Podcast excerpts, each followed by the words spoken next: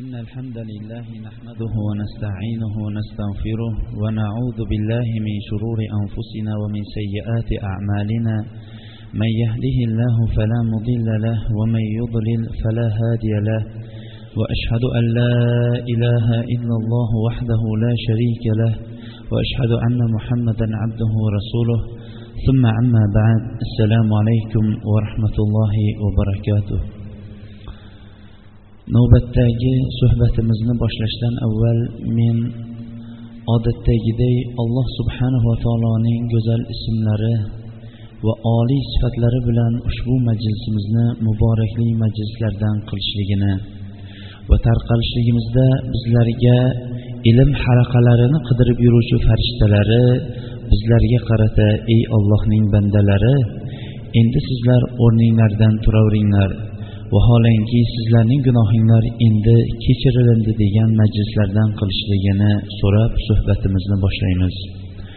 Allohga doimo beadad hamdu sanolar bo'lsin.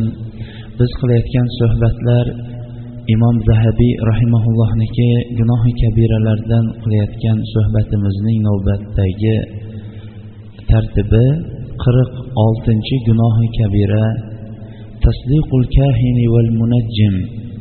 Folbin va yulduz munajjim yulduz bilan shug'ullanadigan munajjimlarning bergan xabarlarini tasdiqlashlik gunohiga e kelib to'xtagan edik.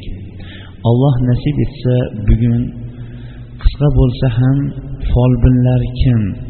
Folbinlarga borishlikning hukmi nima? Folbin bo'lgan odamning o'zining hukmi nima? Munajjimlar kimlar? Ular haqida inshaalloh qo'ldan kelganicha olloh qodir qilganicha avvalambor bayon qilishlikka harakat qilamiz. Ba'zi ulamolar aytishganki johiliyat davri degan payg'ambarimiz sollallohu alayhi vasallam kelgunicha bo'lgan vaqt johiliyat vaqtidir. U kishi kelganidan keyin johiliyatga nuqta qo'yilingan. Undan keyin johiliyat bo'lmaydi desa boshqa bir ulamolar aytganki yo'q qaysi bir diyorlarda musulmonlar o'zlarining dinlarini tark qilib qo'yib boshqa dinlarga xurofotu bid'at shirk amallariga botib ketadigan bo'lsa bu ham agarchi haqiqiy bo'lmasa ham nisbiy johillik degan. Ming afsuslar bo'lsinki mana shu agar johillik deb nomlaydigan bo'lsak ana shunday folbinlik va folbinlik bilan shug'ullanishlik va folchilar bilan aloqa qilishlik johilligiga botib qolgan bir kunda yashayapmiz. Ba'zi bir odamlardan folbinlar va folbinlar bilan aloqa qilayotgan odamlarning nisbatini so'rasangiz yuzga to'qson yoinki to'qson besh foizni aytishadi. Bu ming afsuslar bo'lsinki insonlarning juda ko'pchiligi folbinlarning haqiqati nima ekanligini bilmay ketganni bilmayotganning sabablarining bittasidir. Xo'sh folbinlar kimlar? Folbinlar kimlar degan savolga javob berishdan avval biz iymon keltirishligimiz kerak bo'lgan ba'zi bir nuqtalarga to'xtab o'tamiz. Hammamiz ham bilamizki iymonning ustunlari alloh subhanava taoloni o'ziga iymon keltirishlik farishtalariga kitoblariga payg'ambarlariga oxiratga va qadarning yaxshiligu yomonligi hammasi yolg'iz alloh subhanava taoloning o'zidan ekanligiga iymon keltirmagunimizcha biz iymonni davo qila olmaymiz. Ana shu iymon keltiradigan yana bir ba'zi bir amallar bor. Bularni agarchi bizlarga iymon ustunlari deb bizlarga bayon qilib berilinmagan bo'lsa ham lekin qur'oni karim va payg'ambarimiz sollallohu alayhi vasallamning hadislari bizga bayon qilib bergan. Qachon payg'ambarimiz alayhissalom hadislari va qur'oni karim bizga bayon qilib bergan narsalarga ham iymon keltirmas ekanmiz bizning ham iymonimiz kamolotiga yeta olmaydi. Mana shu bizga olloh va rasuli bergan xabarlarning bittasi jin olamining mavjudligidir. Alloh subhanava taolo insonni yaratishligidan avval jinlarning otasi bo'lmish iblisni yaratganligi haqida bizlarga qur'oni karimda ko'p o'rinlarda bayon bergan va bu iblis ham xuddi insonlarga o'xshash zurriyoti bo'lishligi ham bizga xabarini bergan. Biz vaqtimiz qisqa bo'lganligi uchun batafsil bular haqida to'xtay olmay qisqa qisqa bayon qilib o'tamiz. Jinlar olami ham haq olamdir. Agarchi buni olamning hammasi inkor qilsa ham jinlar bu qur'on va hadis bilan sobit bo'lgan ularning haqligi sobit bo'lgan bir olamdir. Jinlar ham xuddi bizlarga o'xshash erkak va ayoldan iboratdir. Ular ham bizlarga o'xshash yeyishadi va ichishadi. Bizlarga o'xshash ularda ham shahvat va nafsiy g'arizalar ularda ham bordir. Alloh subhanahu va taolo inson bilan jin toifasini bir biriga nihoyatda yaqin qilib yaratib va ularga buyurgan narsani ham bitta qilib turib aytadiki men jin va inson toifasini faqatgina o'zimgagina ibodat qilish uchungina yaratdim deydi. Demak jinlar ham yolg'iz olloh subhanava taoloning o'ziga ibodat qilishlikka buyurilingandir.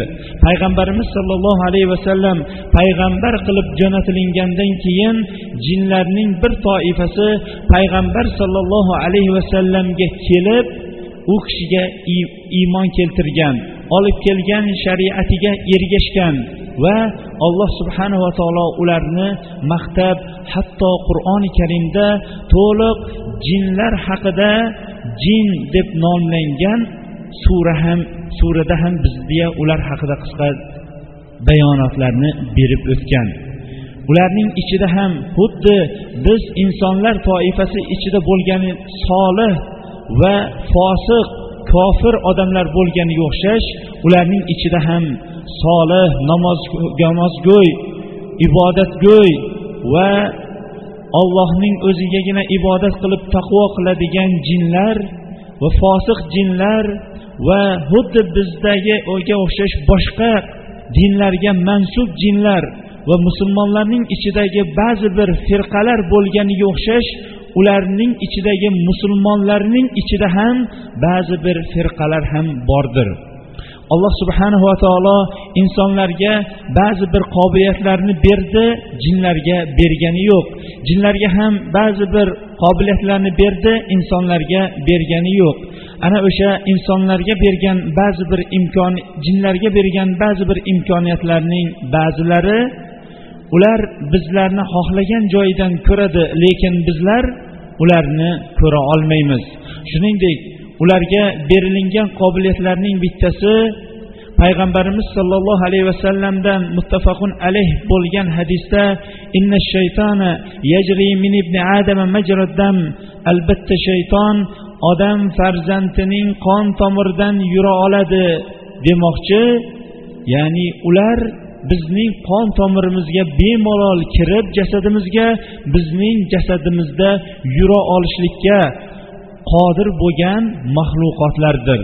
Jinlarni u hayol yoyinki har xil nomlar bilan aql yoyinki boshqa narsa bilan o'lchab bo'lmaydi deyishlik bu noto'g'ri falsafalarning bittasidir. Ular ham ma'lum jasadga va ma'lum shaklga ega bo'lgan zotlardir. Ular orasida ham uylanishlik va ko'payishlik bordir. Bunga va shuningdek ular insonlar bilan jinlar uylanishligi inson jin ayolga uylanishligi jin erkak inson ayolga uylanishligi ham mumkin bo'lgan voqealardan bittasidir. Ulamolar buni eskidan tasdiqlab kelishgan. Imom molikdan buning hukmi haqida so'ralganda aytgan ekanki men ayollarning jinlarga turmushga chiqishligini yoqtirmayman chunki ko'chadan zino bilan homilador bo'lgan ayol mening erim bor jindan deb davo qilib yursa atrofda fasod tarqaladi degan ekan. Yana insonlarniki tushda ba'zi bir xoh ayollar erkaklarni erkaklar ayollarni ko'rib ehtilom bo'lishligi ham jinlar vositasi bilan bo'lganligi sababli bu ham dalil bo'la oladiki demak inson bilan jin jin bilan inson ham jinsiy aloqaga chiqa olishligi mumkin va o'rtada farzand ham bo'lishligi mumkin. Mufassirlar sulaymon alayhissalomning ayoli bo'lmish bilqisning tarixida bilqisning otasi inson bo'lganu onasi jin bo'lgan deb mufassirlar bayon qilib o'tishgan bilqisni qur'onda kelgan o'rnida. Biz muhimi bu o'rinda bayon qilmoqchi bo'lgan maqsadimiz shuki alloh subhanava taolo xuddi insonlarni yaratganga o'xshash jinlarni ham yaratgan. Insonlarning hammasi ham rizq talab qilishlikka muhtoj bo'lganiga o'xshash jinlar ham rizq talab qilishlikka muhtojdir. Insonlar ba'zilari rizqlarini faqatgina haloldan bo'lsin deb halol tomonga intilganlariga o'xshash jinlarning ham ba'zilari faqatgina haloldan rizqim bo'lsin deb halolga intilishadi. Insonlardan ba'zilari haromni rizqga aylan aralashtirib qo'yganiga o'xshash jinlarda ham xuddi shunday amallar bo'ladi. Demak bu inshaalloh tushunarli bo'lsa kerakki jinlar haqidagi qisqacha ma'lumot. Endi folbinlar kimlar degan savolga ana endi javob beramiz. Folbinlar jinlar bilan birgalikda aloqa qilib turib inson ba'zan aqli bovar qilmaydigan amallarni bajaradigan odamlar folbinlar deydi. Inshaalloh ba'zi bir ulamolarniki bu haqidagi ta'rifini o'qib bayon qilib beramiz. Demak jinlar ham o'zlariga rizq talab qilishligi uchun yugurganiga o'xshash bu o'rinda yengil rizq talab qilishlik uchun kelib folchilar bilan folchi bo'lishligidan avval ittifoq shartnoma tuzishadi. Shu o'rinda ham javob berib o'tib ketishimiz kerakki shayton bilan jinning nima farqi bor desa ba'zi ulamolar aytganki shayton bilan jin ikkovi ham bitta narsa farqi yo'q desa ba'zilar aytganki shayton degani o'n boshi yigirma boshi ellik boshi xullas sal kattarog'i jinlar esa o'shalarning askarlari deyishgan. Muhimi nima bo'lgan taqdirda ham folbinlar o'sha kattalari agar shaytonlar deb nomlaydigan bo'lsak shaytonlari bilan o'rtada kelishib dogovor tuzishadi. Dogovor tuzishidan avval folchilar ular aytgan narsaning hammasini ularga to'liq xizmat qilib bermagunicha folchilarga ular xizmat qilmaydi. Ularga qilib beradigan xizmatlarning eng birinchisi ularga atalinadigan qurbonliklar. Shuning uchun ham xalqlarimiz ichida eshitib qolamizki falon folchiga boruvdim oq qo'y so'y dedi. Falonchiga bor deganda folchiga boruvdim qora qo'y yoki qashqali qo'y yoki bunday qo'y yoki ho'kiz uch yashar ikki yashar bir yashar ho'kizni so'yishga buyurdi deyishligi bu aslidachi folbindan ko'rilayotgan bo'lsa uning orqasida bo'lgan jinlarning buyrug'idir. Ana undan keyin folchini folchi bo'lishidan avval jinlar to'liq dinidan chiqarib yubormagunicha ham folchilar jinlar folchilarga xizmat qilmaydi. Ularga buyuradigan amallarining ba'zilarini ko'pchiligimiz eshitganligimiz uchun zikr qilib o'tamiz. O'shalardan alloh subhanava taoloni qo'yib boshqalardan madad va yordam so'rashlik. Bu ham qur'oni karimda va payg'ambarimiz alayhissalom sunnatlarida shirik olloh va rasuli harom qilgan amallardandir. Shuningdek folchilarga jinlar buyuradigan amallarning ba'zilari islom shiorlarini xorlashlik va ba'zi bir amallarni teskarisiga bajarishlik. Masalan namozni tahoratsiz o'qishlik qur'onni oyog'i bilan tepkilashlik qorong'i uylarga kirib olib xos taomlarni yeyib ba'zi taomlarni o'ziga harom qilishlik va hokazo va ba'zi bir so'zlarni endi odam ba'zan aytishlikka ham ojiz yoinki aytishlikka bir uyalib tortinib qoladigan amallarni qiladi. U ham bo'lsa ayollarning o'sha uzrli uzrliklari sababli hosil bo'lgan qondan ba'zi bir ollohning oyatlarini yozishga buyurgan va uni bajarganidan keyingina jinlar asta sekin bularga endi xizmat qila boshlaydi.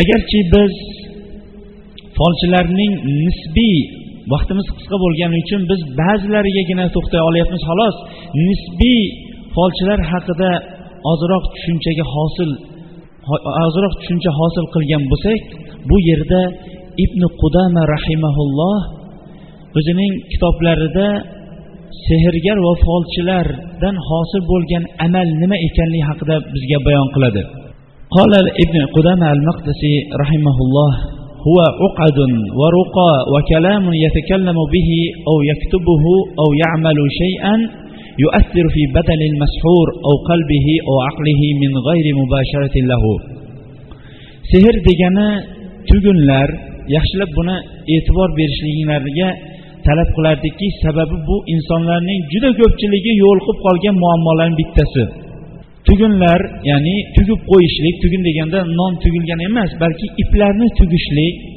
va ba'zi bir kalimalar bilan qur'on hadisdan emas boshqa narsalar bilan dam solishlik va ba'zi bir tushunib bo'lmaydigan gaplarni gapirishlik yoki o'sha narsalarni ma'lum bir sifrlarni yozishlik yoki o'shanga ko'ra amal qilish ba'zi amallarni qilishlik bilan sehrlanayotgan odamning badaniga yoinki qalbiga yoinki aqliga qo'lini tegdirmasdan ta'sir qilish degan ekan.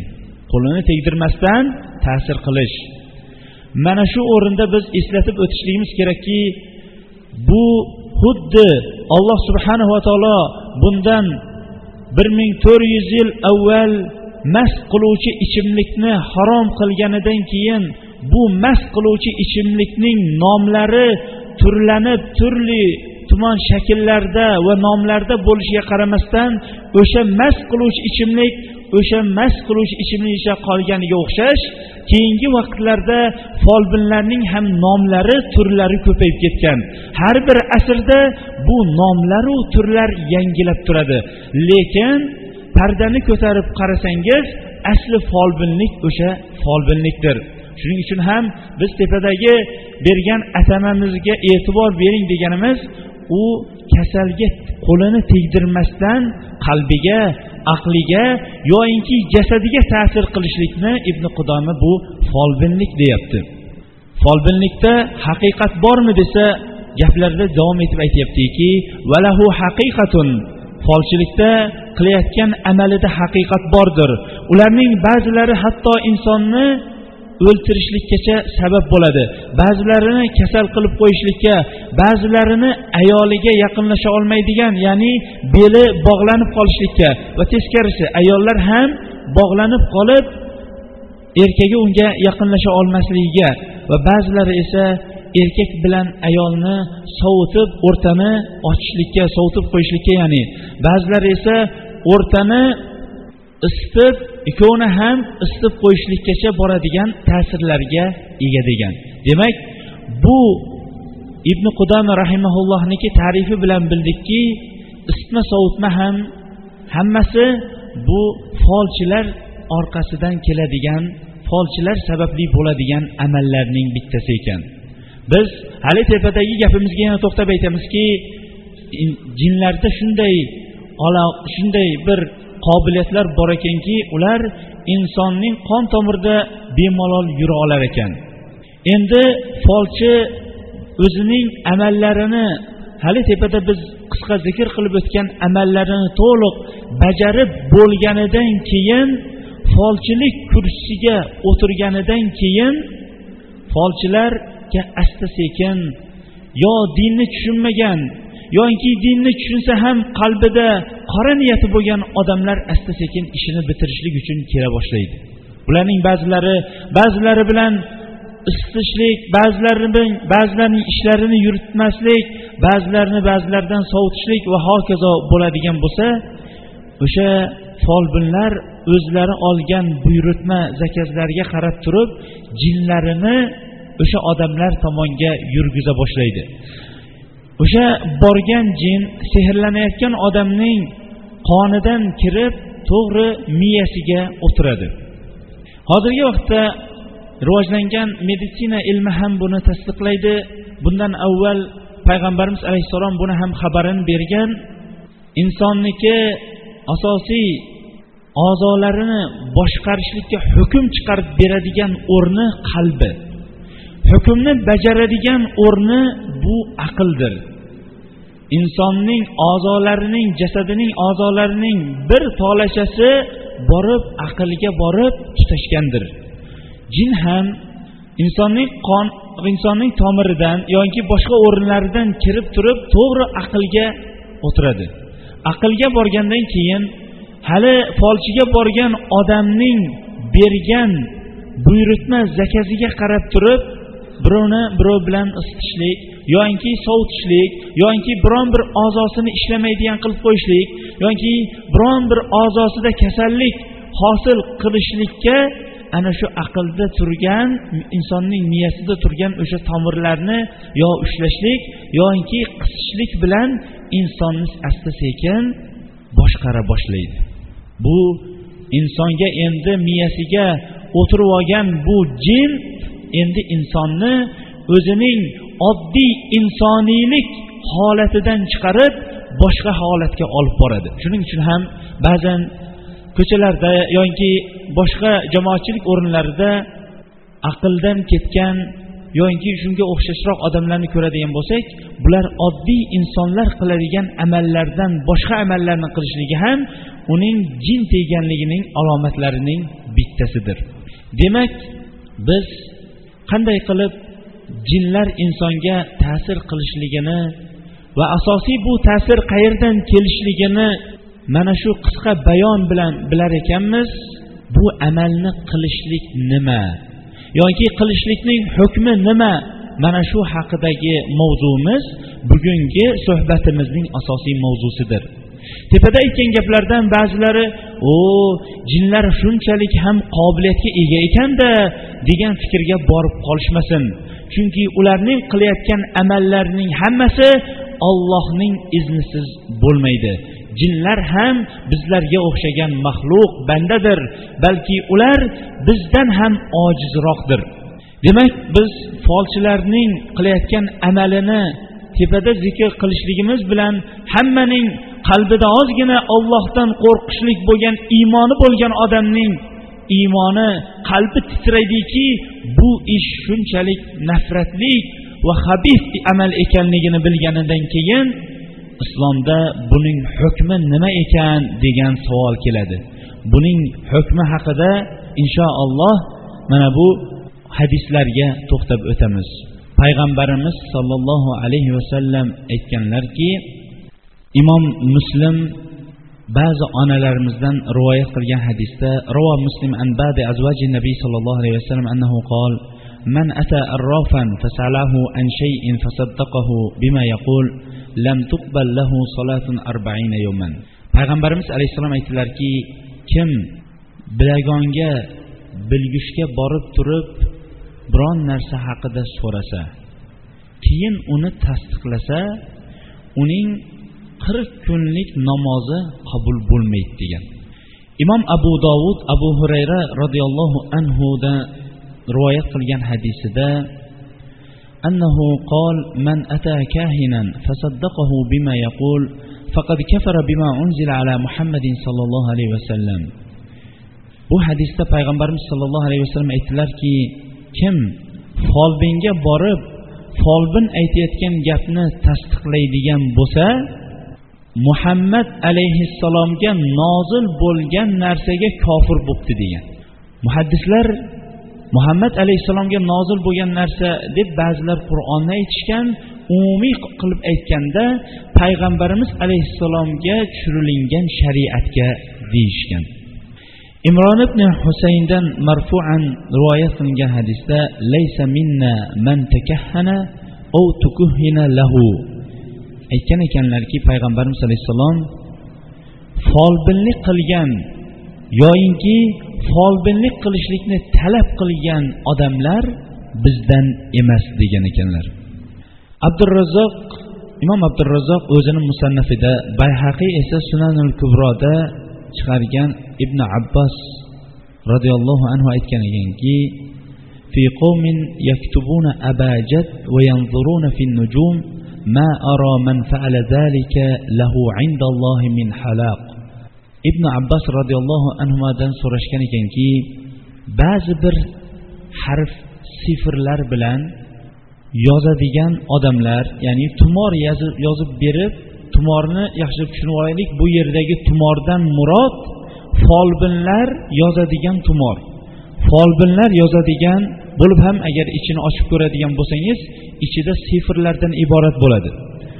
ular bilan yozadiganlar va yulduzga qarab fol ochib beradiganlar ollohning oldida ularning nasibi yo'q degan ekanlar ibn qudam rahimaulloh yana aytadiki sehrni o'rganishlikning hukmi haqida aytadiki تعلم السحر وتعليمه حرام لا نعلم فيه خلافا بين أهل العلم sehrni o'rganishlik va sehrni o'rgatishlik butun ahli ilmlar ichida harom ekanligini bilamiz. Bunda biron kishi tortishib ixtilof qilib o'tirmagan degan ekanlar islom nimaga buyurgan va nimadan qaytaradigan bo'lsa o'sha amalga boradigan yo'llarning o'zini kesib qo'ygandir. Zinoni harom qilgan bo'lsa zinoga qilish emas zinoga yaqinlash yaqinlashishlikning o'zidan qaytargan. Shunga o'xshash insonlar dinini sotib folbin bo'lib ketishligidan avval folbinlarga yaqinlashishligidan qaytargan.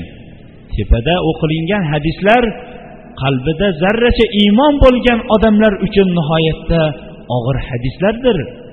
Biz kechayu kunduz mehnat qilib oxirida kuzda topgan narsamizdan biron bir narsaning daromadini topolmay qolsak qanchalik peshonamiz tirishib ketadi? Bu mumkin. Keyingi yilgacha qarz bilan chiqib olib keyingi yil olloh barakatini bersa rizqingizni topib ketishligingiz. Lekin bu qisqa umrda hayot kechirib turib ana undan keyin qilgan amallaringiz ollohning oldida qabul bo'lmaydigan bo'lib chiqadigan bo'lsa unda hayotning butun hammasi behuda ketgan ekan degan qattiq g'am tashvishga tushib qolishligi kerak inson. Birinchi oysha onamizdan aytilingan hadisda qirq kunlik namozi qabul bo'lmaydi degan. Namozi bo'lmagan odamning boshqa amallari endi qanday qabul bo'lsin?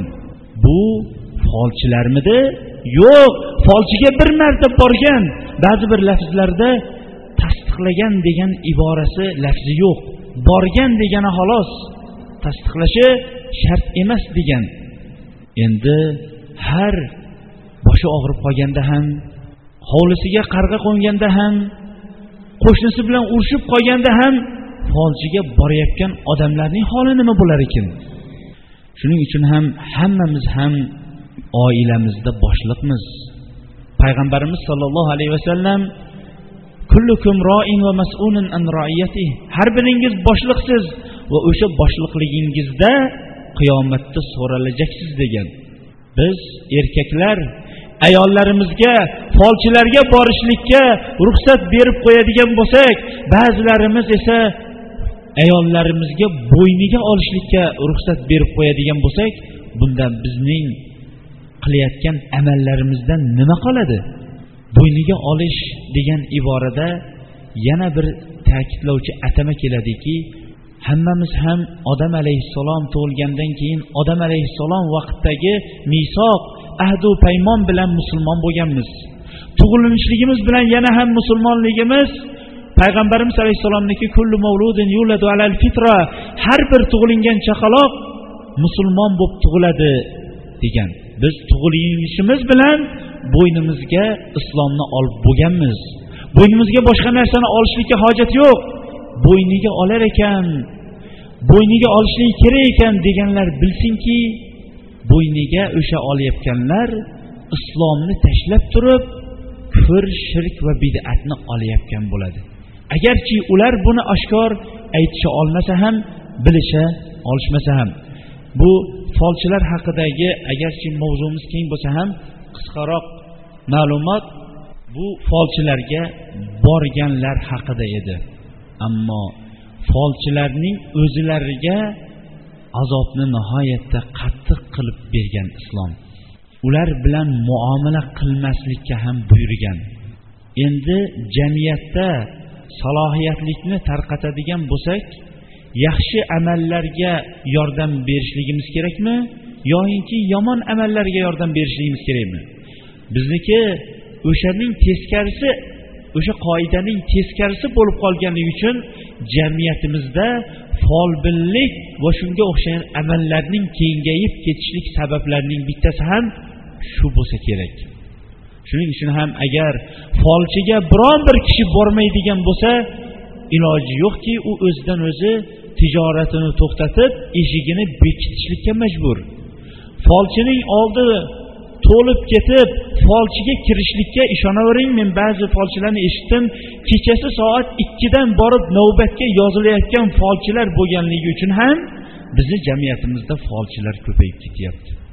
Alloh subhanava taolo hammamizni ham shirk va unga olib borib qo'yuvchi yo'llardan shu jumladan mana bu folchilikdan olloh o'zi saqlasin ularga borishlik u yoqda tursin ularning mahallasiga kelganda boshqa mahalladan yurib ketishligi alloh o'zi nasib etsin subhanakallohumma bihamdik ashhadu an la ilaha illa ant astag'firuka va atubu ilayk bi rahmatika ya arhamar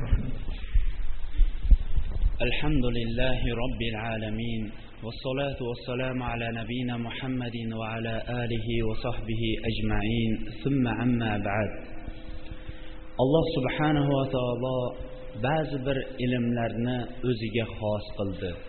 O'sha ilmlarning bittasi g'ayb ilmidir. G'ayb ilmini ollohdan boshqa hech kim bilmaydi. Ko'pchilik folchilarga borib ular ba'zi bir bo'lgan voqealarni aytib beryaptiyu desa bunga qiladigan javobimiz bundan o'n to'rt asr payg'ambarimiz alayhissalom aytgan javobdir. U ham bo'lsa payg'ambarimiz alayhissalom g'ayibni ollohning o'zi biladi folchiga borishlik bu kufrdir degan ma'nodagi kalimasini aytib turgan vaqtida sahobalar aytdiki ular ba'zan aytgan narsalari to'g'ri chiqib qoladiyu dedi. Shunda payg'ambarimiz sollallohu alayhi vasallam aytdilarki jin alloh subhanahu va taolo o'zi qiladigan amrlarning ba'zilarini farishtalarning qo'liga tushiradi. Farishtalar bulutlarcha yaqin bo'lib yerga odamlarning ba'zilarining kelajakda bo'ladigan amallarini o'zaro suhbatlashib turgan vaqtida jinlar bir birlariga minkashib o'sha farishtalarning gapini eshitadi. Tepada turganlari pastga pastdagilari undan keyingisiga hatto bu gap folchining qulog'iga bir rostga to'qson to'qqiz yolg'on qo'shilgan holatida keladi degan mazmundagi hadisni aytib berdilar. Demak bu ham ularning g'ayibni bilmaganliklari haqidagi dalillarning bittasidir. Ular agar g'ayibni bilganlarida edi sulaymon alayhissalomning vafotini darrov bilib qo'yishar edi. Har bir payg'ambarga berilingan ba'zi bir mo'jizalar bor edi. Bu mo'jizalarning ba'zilari o'sha payg'ambarga xos edi. Sulaymon alayhissalomga jinlar qushlar qo'yingki juda ko'p mavjudotlar bo'ysuntirib berilingan edi. Sulaymon alayhissalom ularni o'zining mulkida qattiq ishlatar edi. Sulaymon alayhissalomga kelgan o'limni alloh subhanahu va taolo saba surasining o'n to'rtinchi oyatida shunday deydi. فلما قضينا عليه الموت ما دلهم على موته إلا دابة الأرض تأكله من سأته فلما, فلما خر تبينت الجن أن لو كانوا يعلمون الغيب ما لبثوا في العذاب المهين.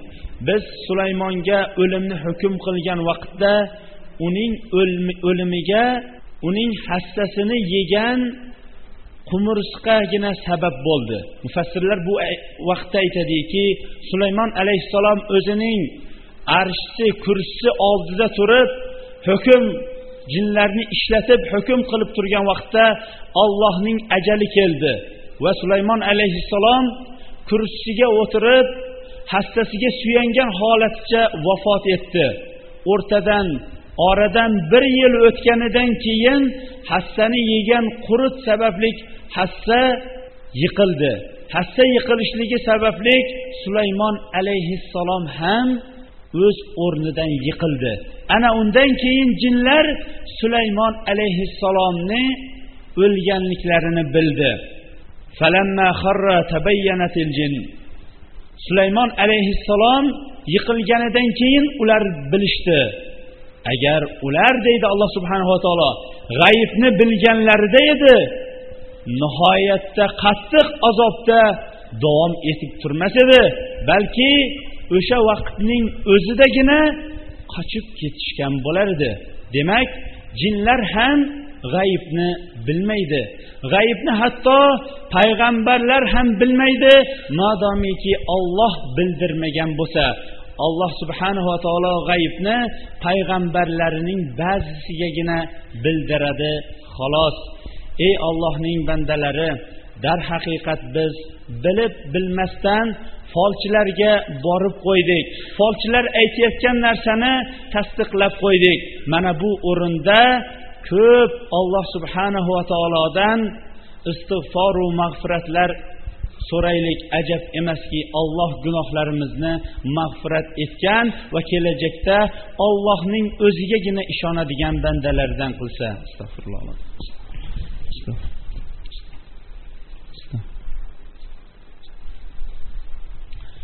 الحمد لله والصلاة والسلام على رسول الله وعلى آله وصحبه ومن اهتدى بهديه إلى يوم الدين ba'zan insonlar folbinlar bilan charbanchas bog'lanib ketganligi uchun biz hidoya mujalla jurnalidan ba'zi bir ma'lumotlarni oldik.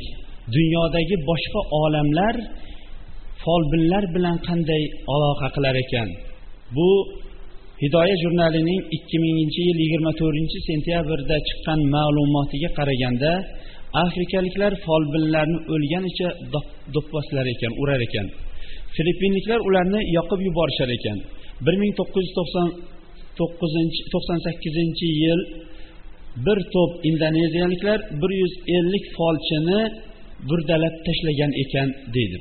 Demak ular o'zlari bilan birga do'st tutib olish u yoqda tursin folchilar bilan mutlaq aloqani uzib yuborishar ekan. Isitma sovutma odamlarning ishlarini yurishmaslik ota bilan bolaning orasini ajratishday katta gunohlarni qilayotgan odamlarga yordam berishni avval ulardan agar o'zimizni tiyib oladigan bo'lsak jamiyatda ancha folchilarning bozori kasod bo'lib qolar edi. Folchilarning kasodiga folchilarning bozori yurishiga yordam berayotgan amallarning bittasi ularga qilayotgan amallarimiz. O'sha amallarning bittasi ular buyurayotgan qurbonliklarni so'yishligimiz alloh subhanava taolo aytadiki qul inna solati va nusuki va mahyaya va mamati lillahi robbil alamin la sharikalah ayting muhammad alayhissalom albatta namozim qurbonliklarim tirikligimu o'likligim sherigi bo'lmagan olamning robbisi bo'lgan ollohning o'zidir o'zi uchunginadir. Imom muslim ali roziyallohu anhudan rivoyat qilgan hadisda qola haddasani rasululloh sollallohu alayhi vasallam la'anallohu man zabaha li dedi. Payg'ambarimiz sollallohu alayhi vasallam to'rt kalima bilan to'rt shaxsni la'natladi dedilar. O'shalarning birinchisi kim ollohdan boshqasi uchun qurbonlik qiladigan bo'lsa olloh bularni la'natladi. Ikkinchisi ota onasini la'natlagan odamni ham olloh la'natladi. Bid'atchiga boshpana berganni ham olloh la'natladi dedi. Shuningdek belgilab qo'yilgan chegara yerlarni o'zgartiradigan odamlarni ham la'natladi dedilar. Payg'ambarimiz sollallohu alayhi vasallamni ahmad imom ahmad o'zining musnatlarida toriq ibn shihabdan rivoyat qilgan hadisda payg'ambarimiz sallallohu alayhi vasallam aytdilarki bir kishi bitta pashsha sababli jahannamga ikkinchisi esa jannatga kirdi deganda aytdilarki yo rasululloh bu qanday bo'ldi? deganda ikki kishi bir qavmning oldidan o'tdi. Bu qavm bir butga ibodat qilishardi. Bularni ushlab olib aytishdiki butimizga qurbonlik qilmaguningcha butlarning bizni qavmimiz bizni yerimizdan o'tmaysan dedi. Bizning qurbonlik qiladigan hech narsamiz yo'q deganda aytdiki agarki pashshani so'yib bo'lsa ham qurbonlik qilasan dedi. Bittasi pashshani qurbonlik qilib o'tib ketdi olloh do'zaxga kiritdi deydi. Ikkinchisi qurbonlik qilmagan edi hatto pashshani ular o'ltirishdi olloh jannatiga kirgizdi degan. Imom abu davud isnodi muttafaqun alayhga muvofiq bo'ladigan hadisda sobit ibn zahhok roziyallohu anhu aytadiki bir kishi bir joyda tuya qurbonlik tuyani qurbonlik qilishlikka nazr qilgan ekan. Payg'ambarimiz sollallohu alayhi vasallam so'raganda aytdilarki u yerda biron bir johiliyat butlarining birontasi bormidi dedi. Yo'q deganda johiliyatda bo'ladigan bayramlarning birontasi bormidi dedi. Yo'q deganda unday bo'lsa avfi binazrik nazringizni qilavering. Fa innahu la la wafa'a li nazrin fi ma'siyatillah va la fi ma la yamliku ibn adam. Nazringizni qilavering. Chunki ollohning ma'siyatida nazr qilishlik bo'lmaydi va inson o'zi qodir bo'lmagan narsalarda ham nazr qilinmaydi degan. Shuning uchun ham hammamiz ham luqmamizni poklashlik uchun mana bunday ollohdan boshqasi bo'lib ham bizning diyorlarimizda nihoyatda ko'p tarqalib ketgan erlar sherlaru folbinlaru avliyolaru azizlar uchun ollohni qo'yib ular uchun so'yilayotgan qurbonliklardan chetlanaylik bizlar uchun hidoyatni olib kelgan zulmatdan nurga chiqishligimizga sabab bo'lgan payg'ambarimiz sollallohu alayhi vasallamga ko'p salovatlar aytaylik.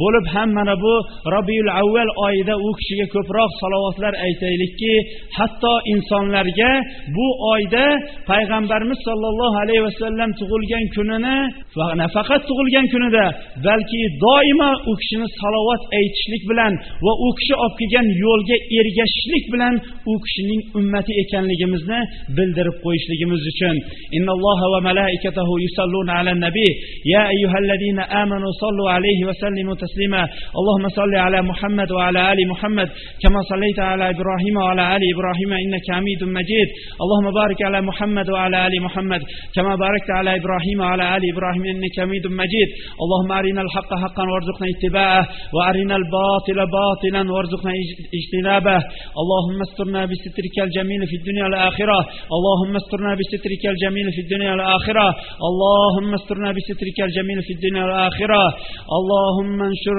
سنتك. اللهم انشر سنتك. اللهم انشر سنتك. واقم عنا وعن المسلمين بدعة. صلى الله تعالى خير خلق محمد وعلى آله وصحبه أجمعين برحمتك يا أرحم الراحمين.